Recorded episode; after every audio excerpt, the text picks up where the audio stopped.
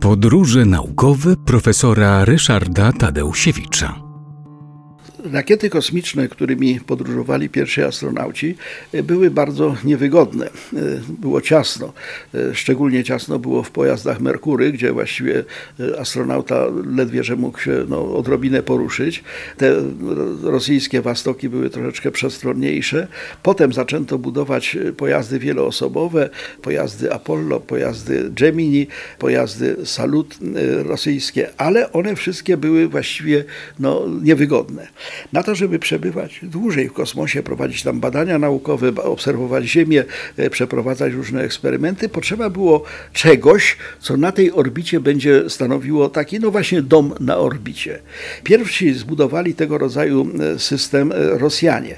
Ten pierwszy pojazd kosmiczny, a właściwie stacja kosmiczna, która miała przyjmować tam wielu kosmonautów i dawać im dobre warunki do życia, nazywała się Salut 1. Miała rozmiary 16 na 4 metry, 19 ton ważyła, miała 28 metrów kwadratowych baterii słonecznych e, i co ciekawe, ja tą stację zwiedzałem. Oczywiście nie tą, która była na orbicie, tylko e, Rosjanie w Moskwie mieli taką wystawę, która nazywała się WDNH, Wystawka Dostiżeni Narodnowo-Azjajstwa. Ja będąc tam na jednej z delegacji, zostałem wpuszczony do tej stacji kosmicznej, znaczy do jej dokładniej no, bliźniaczej instalacji na, na Ziemi, więc, że tak powiem, chodziłem sobie po stacji typu Salut, no ale na Ziemi niestety nie poleciałem w kosmos. W każdym razie stacja Salut została wysłana, Salut 1 została wysłana 19 kwietnia 1971 roku, ale niestety nie za bardzo, że tak powiem, e, była szczęśliwa. To znaczy powieszono ją tam na orbicie, krążyła, była e, aktywna, ale dowożono do niej astronautów, którzy mieli na niej przebywać e, za pomocą statków Sajus. To były takie bardzo do, do chwili obecnej zresztą używane statki kosmiczne, właśnie takie do dowozu do stacji kosmicznej.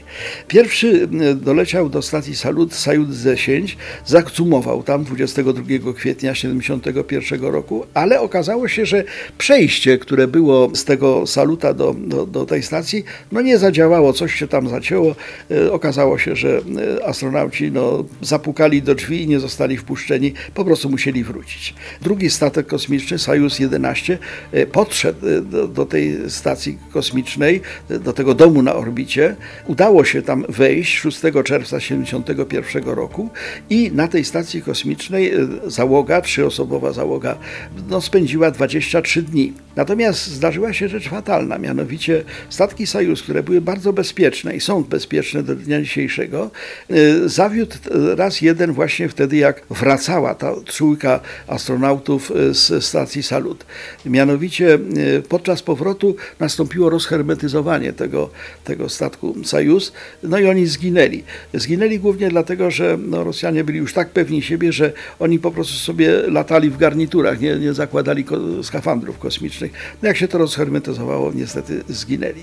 Bez tego ten Salut 1 nie był podtrzymywany, jakoś tak no, nie mieli do niego serca.